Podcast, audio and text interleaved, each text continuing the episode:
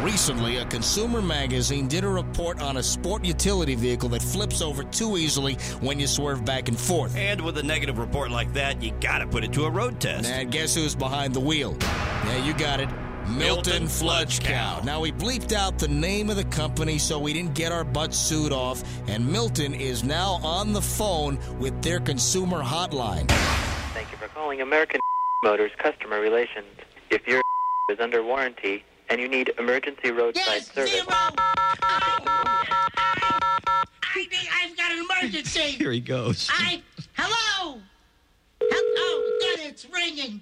Thank God it's ringing. I've got, an- hel- I've got an emergency. Customer service?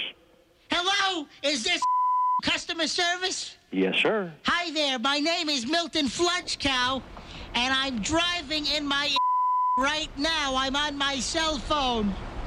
Have you heard about the big scare with the? We, uh, Well, what's the story there, smart guy?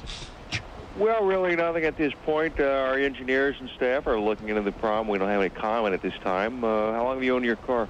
I just bought it yesterday, and I want to test it out right now to see if it really does flip.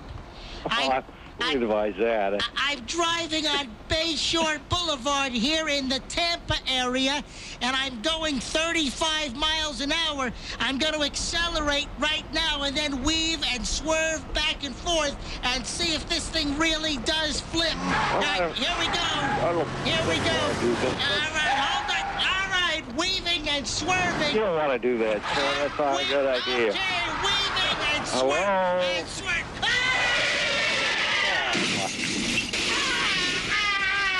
That'd be silly.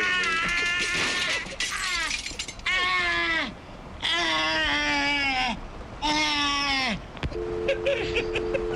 Ah!